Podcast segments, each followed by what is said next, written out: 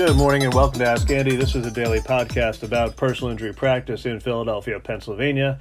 I'm Andrew Neuwirth. You can find me on the web at Neuwirth Law, N E U W I R T H L A W dot com. I wanted to talk to you today about people who want to sue car companies when their airbags don't deploy. Okay?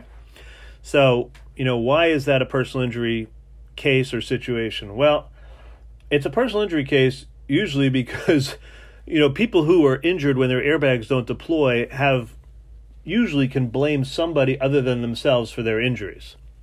Um, you know, if you are in an accident and you feel like your airbag should have deployed, that's probably a pretty serious accident, first of all. Second of all, you're probably injured enough that you should talk to a personal injury lawyer. But there are about 9,000 situations where airbags do not deploy, and they run the gamut, you know, from here to there. So, why do airbags not deploy? Well, primarily, if you are not hitting something head on, your steering wheel airbag is not going to deploy. I don't know if that's scientifically what happens or not, but that's my experience is that I've had clients hit Jersey barriers on the Schuylkill, and if they don't hit it head on, dead on, the airbag doesn't go off. So, kind of like offset crashes, I think they're called. Sometimes the airbags won't go off. You know, if it's. I, I've seen situations where they're low speed crashes or this or that and the other thing. Who knows? But you're in an accident, you're injured, your airbag doesn't go off. Do you want to sue the company that made the car or the company that made the airbag? Really, for the most part, you don't, with one exception. If you are paralyzed, dead, or you know, so seriously injured that you really can't ever get back to normal life, that's you know a situation where you should be talking to me about can we sue Toyota or Takata who makes a lot of the airbags or this or that. But short of that, you know, do you really want to be fighting these large auto insurance companies or the airbag manufacturers about the airbags? No, for the most part, there's a good reason why the airbag didn't deploy. That's how they're designed. And, you know, they shouldn't have deployed, and that's what you're going to find at the end of the day. So, but why is there still a case there? Well, there's a case there because you can sue your your own insurance company, you can sue the other insurance company, but trying to sue the airbag company or the auto company is largely oftentimes a fool's errand unless you have really serious grievous injuries okay? So you know for example i'm working evaluating a case where a guy died and the it turns out that it, it looks by all accounts that the deceased person's death was really his fault. He drove into, you know, he was driving recklessly and he, you know, drove into a situation and, and he died. Now, the airbags um, went off, but, you know, didn't save his life. So, is that a case where you could sue the airbag company? No, because they went off. Did they protect him from death? No. Is that a case where you can sue the airbag company? Probably not, because he, you know, was driving recklessly or driving too fast, and, and the airbag wouldn't have made a difference. Uh, I've had other situations where, um, I mean, years ago, I had a situation where a woman was um, not wearing a seatbelt.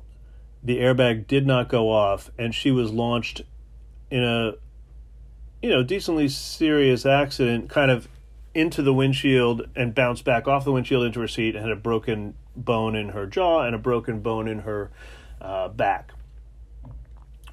And she wanted to sue the airbag company because the airbag didn't go off. Now, first of all, she wasn't wearing a seatbelt, so you know she kind of launched over where the airbag would have exploded into her. And further, if you're not wearing a seatbelt, the airbags are really not designed for that situation, and they can actually cause more harm because that's in a kind of your body's going over the airbag, you know, impact point. So it's kind of launching you up you know, or back, or it, it's apparently more dangerous to have an airbag in that situation. But the airbag didn't go off. She wanted to sue the company because the airbag didn't go off. I ended up, you know, that case settled for the policy limits, all the insurance that was available.